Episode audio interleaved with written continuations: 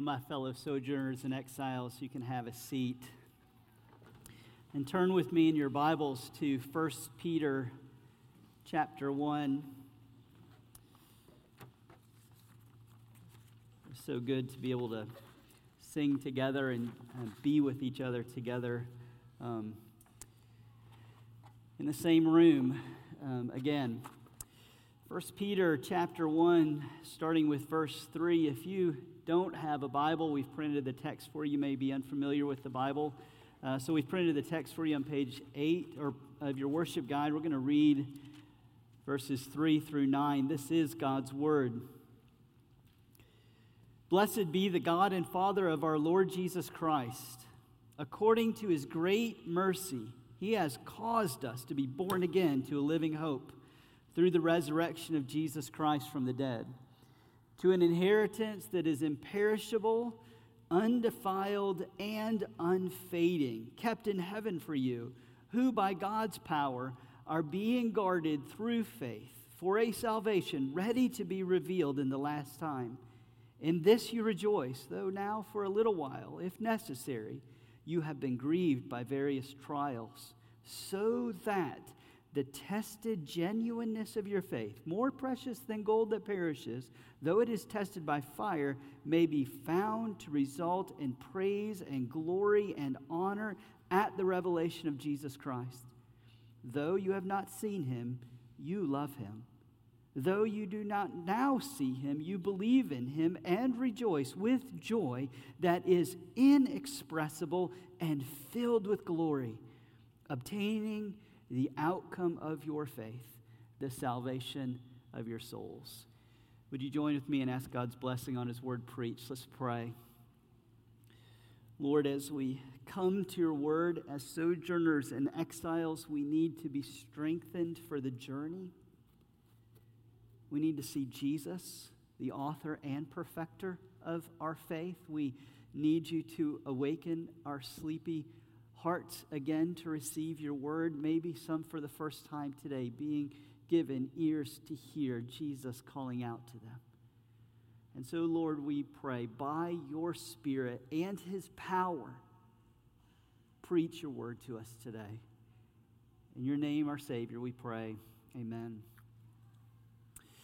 Well, joy is the birthright of those who are in Christ, right? It is, it is, it is a right that is ours in Jesus Christ. But for many of us, I think that joy is like, um, like a travel blog that we read or an Instagram picture that we see of someone having a great vacation on Bali. It's like we see it from a distance and we think, that's, that looks good. I'd like to do that one day, but I think it's so far out of reach that all I can do is marvel at somebody else's experience. And yet, Peter describes the experience of the people in these churches in Asia Minor that he's writing to as joy that is inexpressible and filled with glory.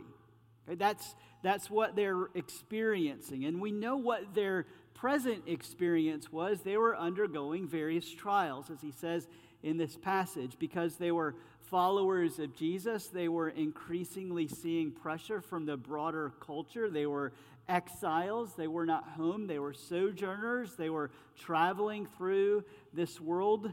Um, the world was pressuring them to conform their ways of thinking based on some things that Peter wrote. They were probably a marginalized people um, even before they came to faith in Christ. They were those who were outside of the realms of power and experience, and so they lacked all of the things that we typically tend to associate happiness with power, influence, and wealth. And see, this is the way we typically think about those three things. Those three things are the keys that unlock the experience of joy because they are the things that open the pathway to freedom. And so our thinking goes if we have freedom, then we have joy because joy is the ability to do what I want to do when I want to do it. And so, freedom, those three things power, wealth, and influence unlock the freedom that allows us to experience joy. The wealthy have that freedom. They're not constrained by a budget, so they can do what they want to do. The powerful have freedom because they have access to quarters of power that allow them to do what they want and pull the levers of power that give them the influence they need to access the things that will bring them joy. But let me suggest that that's upside down. That joy is being is found in being freed from yourself instead of indulging yourself. Ask someone with wealth if they're free, and they'll tell you that their joy ebbs and flows based on the stock market and the economy. They're not free, they are a slave to their bank account because their joy is absent because they have no security. And that's the key to joy security.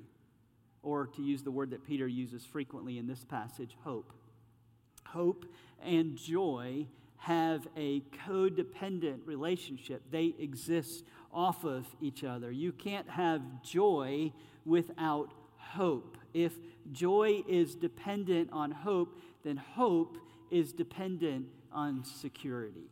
Hope is not wishful thinking. Hope is always grounded in something secure and stable, and therefore joy that is inexpressible. I don't have words to describe the experience of joy that I have and full of glory, that it's stable and solid, can only be experienced in the exalted Jesus.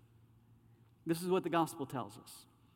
In Christ, I'm not tethered to my past my past does not have to define me anymore, and I have a future that is not tethered to my efforts. It's not based on me. My joy is in the exalted Jesus because the exalted Jesus promises us I have a better story for you to live by that you don't have to write and you don't have to finish. Here's the three things that Peter's going to tell us to give us the experience of joy in Christ that is inexpressible and full of glory. Three things. He's going to ground that joy in a new beginning. If you're taking notes, a new beginning. He's going to ground that joy in a proper horizon. And then, thirdly, he's going to ground that joy in a refined faith. A new beginning, a proper horizon, and a refined faith. So, a new beginning.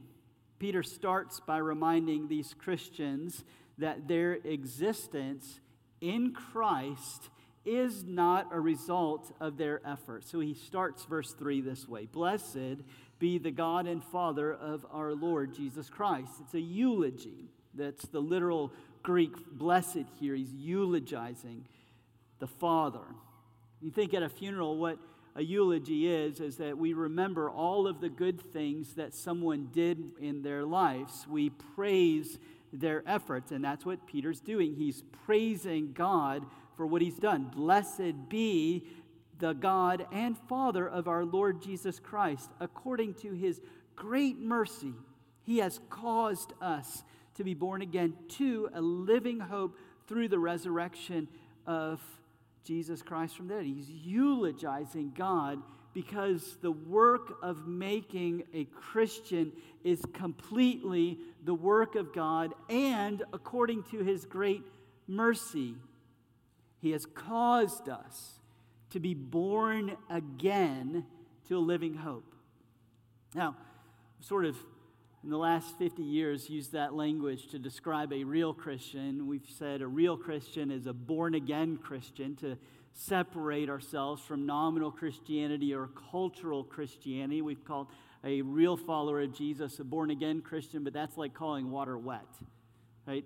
The, that is what a Christian is. According to Peter here in 1 Peter 1, a Christian is someone who is, that God has caused to be born again. But the language that Peter chooses for born again is really poignant here. Because what's translated as born again is really a strange word that maybe is better translated re begetting. Now, we don't use begetting that much anymore. Begetting is old language, but it's helpful language. Because what Peter describes is God sowing the seed of new life into a person. That's what begetting. Begetting is the work of the father in the work in the in the act of conception. Right? A father begets by planting his seed, and the woman receives and nurtures that seed. So when you read the genealogies in the Old Testament, we hear something like Terah beget Abram. From himself, he planted a seed and generated a child. That's helpful image because it highlights our passivity when we come to faith in Jesus Christ. No more do you contribute to your first birth than you contribute to your second birth, your rebirth. The Father has caused us to be born again. But it also highlights what happens when someone becomes a follower of Jesus. It is the beginning of something brand new. Blessed be the God and Father who, because of his great mercy, re-begetted me. He planted a new seed of life in me. Sin left me spiritually dead, with ears that were deaf to the voice of God, in rebellion against the God who made me and ordered my life, who gave me breath and food. And because of my spiritual deadness, in that state, in my rebellion against God, in His great mercy, He has planted a new seed in me and caused me to be born again. I have come up from the grave of sin, and what is now planted in me is the resurrection life of Jesus. Blessed be the God and Father of our Lord Jesus Christ. According to his great mercy, he has caused us to be born again to a living hope through the resurrection of Jesus Christ from the dead. Because you see what happened when Jesus was raised from the dead wasn't just a man coming back from the grave. That had happened a number of times. This was a sin cursed man who had undergone the wrath of God being raised out of the grave to usher in a new creation. And the cross defeats sin and the resurrection of Jesus brings new life. And this is what God is saying. I've taken the seed of the resurrection life of Jesus and I have planted it in you. You are dead because of sin, but you are now alive because of the resurrection of Jesus has been planted in your hearts. That means that no one is born a Christian no one's born into a Christian family and thus can assume they're a follower of Jesus. Even those who are born into a family that is followers of Jesus need to have a new seed planted in them from the resurrection of Jesus. It also means this is a work of the Holy Spirit, which means it is a work that is mysterious, it is hidden from our eyes never knowing where the Spirit might be blowing through the world, Jesus says. You can't see the wind, but you know its effects. So it is where the Spirit, where He is moving to plant the seed of resurrection life in those who are spiritually dead because of sin. Don't know where He is moving through our city, in the lives of your children or spouse, in the lives of those who are most broken around us. This is one of the reasons that we say that no one is so broken that they can't have Jesus, because Jesus only works in the lives of those who are spiritually dead to raise them to new life by his Spirit. That is good news that is full of hope. And what the Father has done is he has brought Jesus into you.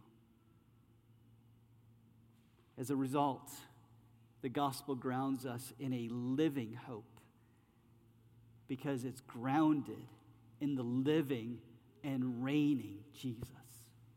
The second hope that the gospel brings is a proper horizon because here's our tenet joy is based on hope, and hope is based on security. That's our premise.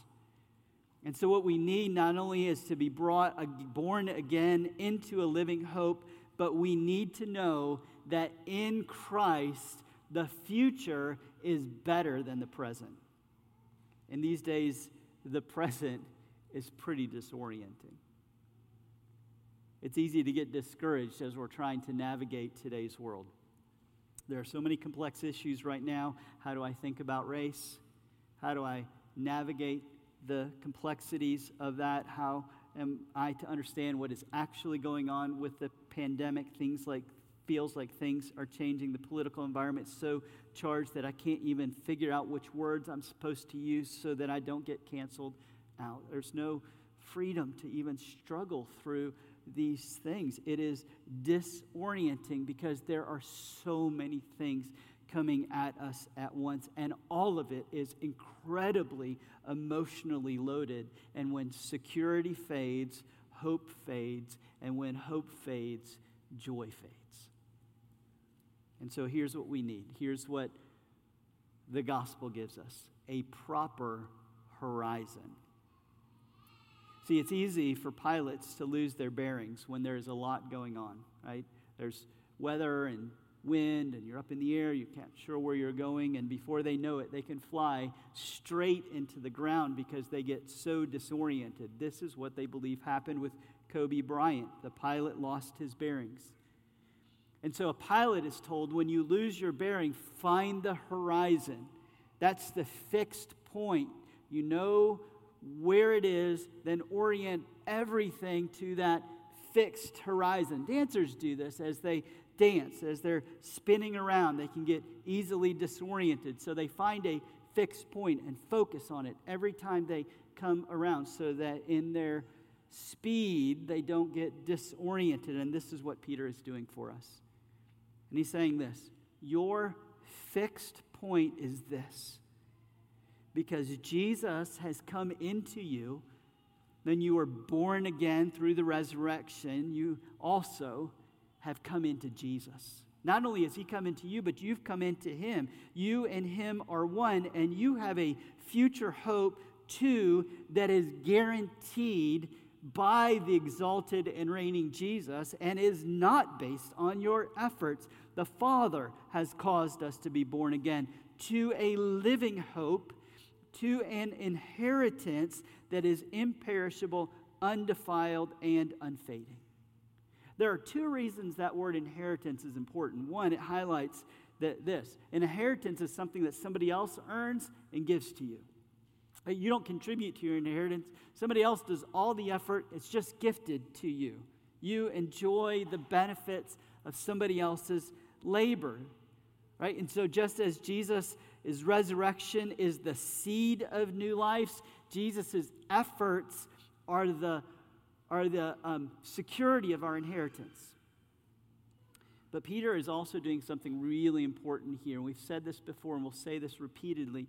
When he digs into his bag of concepts, he is always digging into the Old Testament to pull out themes. And he's saying to this people, this is your story. This is the story of redemption that God has been carrying out in the world ever since Adam and Eve sinned. God is doing a work of renewal. So, for ancient Israel, the inheritance was language. That was sort of code language for the promised land. That's why Adam read from Deuteronomy chapter 12 to describe what they would inherit as they were coming out of the Exodus. And the promised land for Israel was less about place and more about presence. Or to say it another way, it was less about the actual piece of land in Israel and more about what God was doing with that land.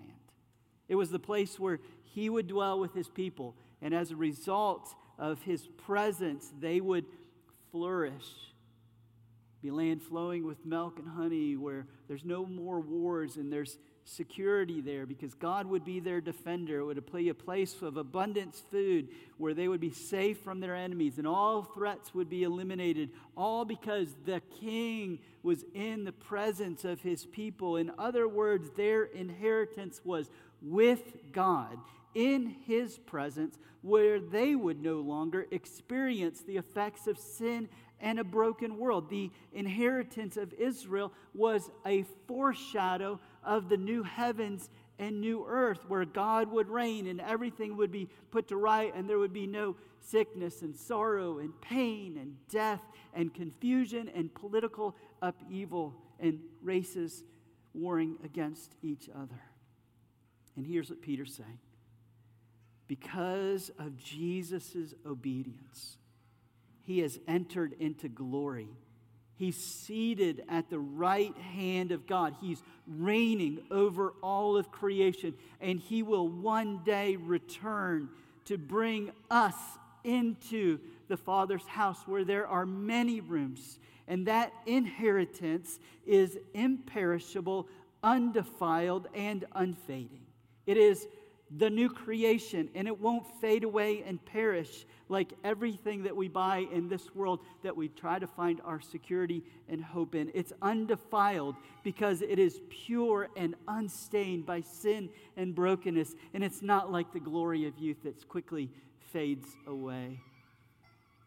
It is imperishable, undefiled, and unfading, and is being kept in heaven for you. You see, here's how it produces joy it untethers joy from what you are watching in the news and where you think this world is going. Because Jesus promised a pattern. And the pattern that he promised is this degradation and then glory. Matthew 24, verse 6. He tells his disciples, You will hear of wars and rumors of wars. See that you are not alarmed, for this must take place. But the end is not yet. For nation will rise against nation, and kingdom against kingdom, and there will be famines and earthquakes in various places. All of these are but the beginnings of the birth pains. And then lawlessness will increase, and the love of many will go cold. There's going to be a lot of upheaval this world is not a safe place. Don't think that times of peace will be permanent, they will be fleeting. But the story that you are part of tells us that we should not be surprised by these things and that these things are not ultimate. The ultimate answer is not in systems or governments, but in a person who will return and bring our inheritance that is being kept by him. Jesus is the King of glory who has earned an inheritance and shares it generously with his people. And he guards it with all of his strength.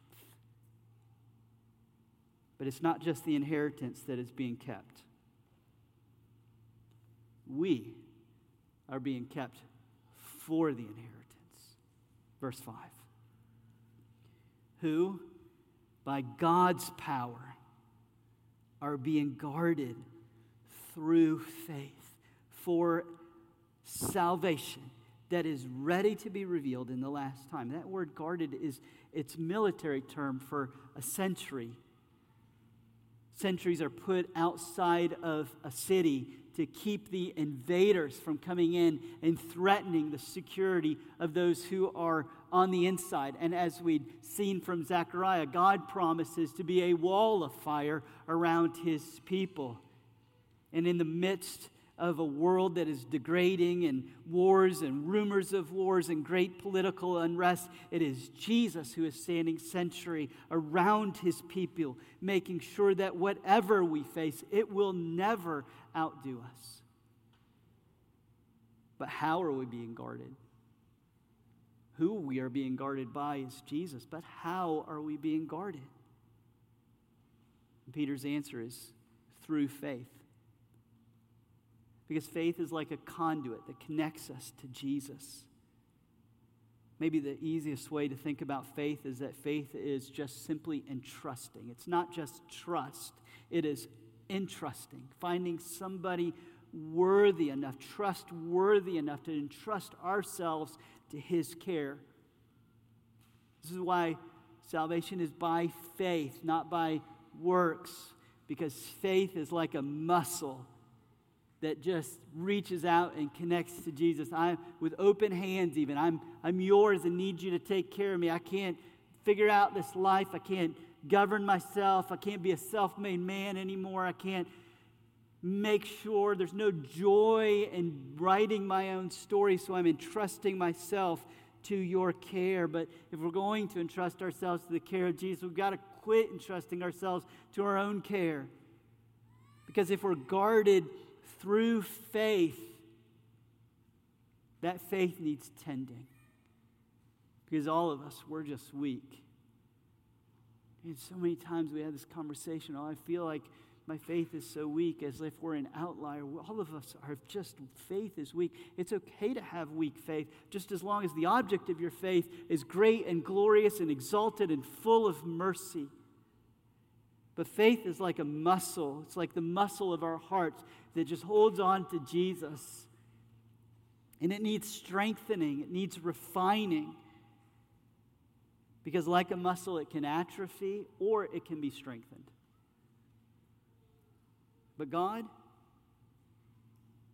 out of His great mercy, is committed to increasing our joy, which means He is committed to increasing your faith, which means He is going to increase your trials. Verse 6. In this you rejoice though now for a little while, if necessary, you have been grieved by various trials, so that the tested genuineness of your faith, more precious than gold that perishes, though it is tested by fire, may be found to result in praise and glory and honor at the revelation of Jesus Christ. Here's his point those trials are various, meaning you can't name them all. We're all going through them. Sometimes we're going through them together as a culture. Sometimes, most of the time, we're going through them separately in our own lives. But they're also momentary. Verse 6 though for a little while. And that vantage point doesn't dig, downgrade the grief of our trials, that they are various, um, meaning personal, and for a little while. That doesn't downgrade the grief of our trials. See, a Christian isn't someone who's just trying to stoically go through the trials of life, but does so with grief. Grief is part of the experience of suffering, though for a little while. You've been grieved by various trials, and this is part of the strengthening of faith is being able to voice those griefs to God, acknowledge grief. God, I'm, I'm wore out by this. I don't know what's going on. I'm disoriented by this. I don't know how to make, I'm about ready to give up. I don't think I can make it through this anymore. I've lost everything that I once held precious, and my heart is so sad. I don't know what to do. I'm grieving before you. In fact, I think that when we deny grief, we short circuit the point of our trials.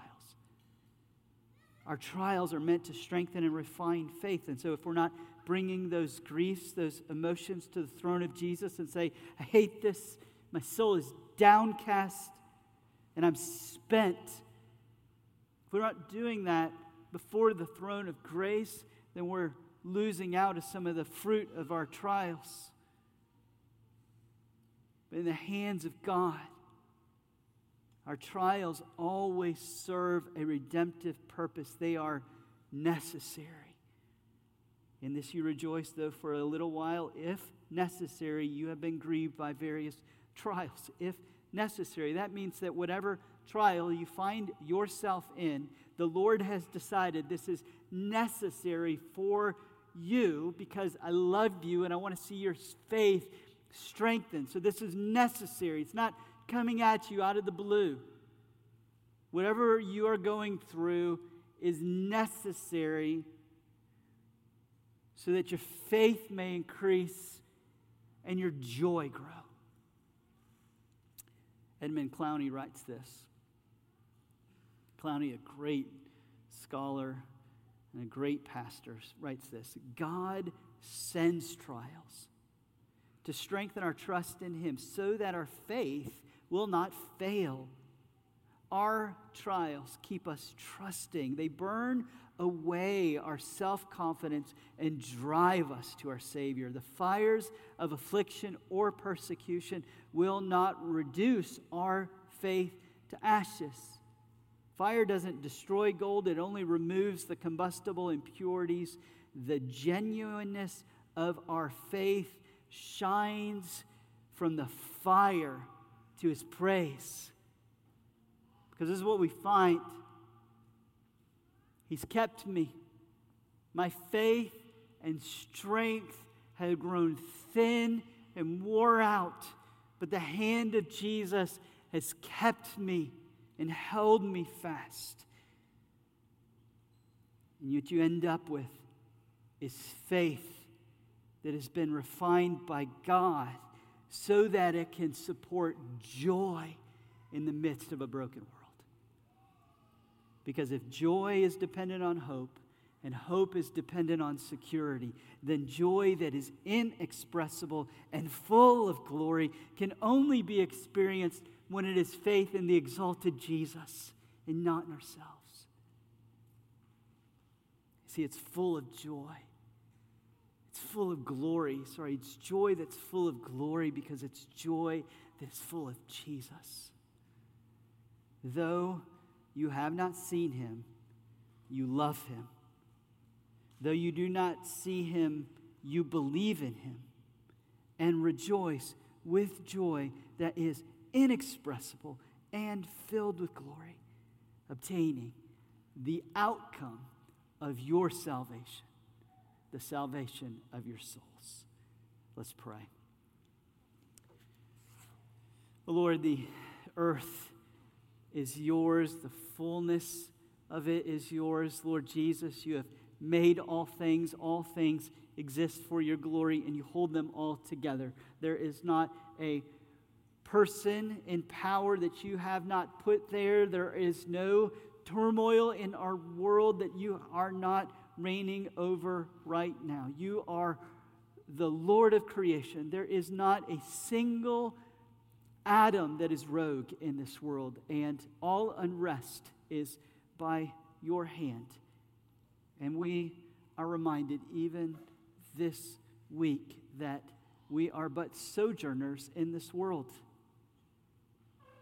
Your church is your body with one spirit under one king and covered by your blood alone. And so, this is our cry. May we labor to maintain the unity of the Spirit and the bond of peace. Help us to appreciate our differences inside of your body. And help us to hold our preferences and our opinions secondary to the centrality of the gospel. And Lord, this is our cry in the midst of that. May the world see your new people and see how your gospel creates unity and diversity at the same time. May your church grow in our ethnic and racial diversity so that the world may see that you, Lord Jesus, alone can put things back together rightly. We pray for marriages. For the pressure of these days creates constant pressure on marriages, often in subtle ways. Will you guard us from the evil one who would love to destroy our homes and create unrest. Give us the grace that we need to outdo one another in showing honor. Lord, our government leaders need your wisdom as they navigate civil tension in the midst of a pandemic. Please surround them with wise advisors and turn their hearts toward good and righteous paths. Lord, pray that you'd calm our anxious hearts and lift our downcast spirits. Give us joy in the midst of this chaos and unrest. Give us joy that is inexpressible and full of glory.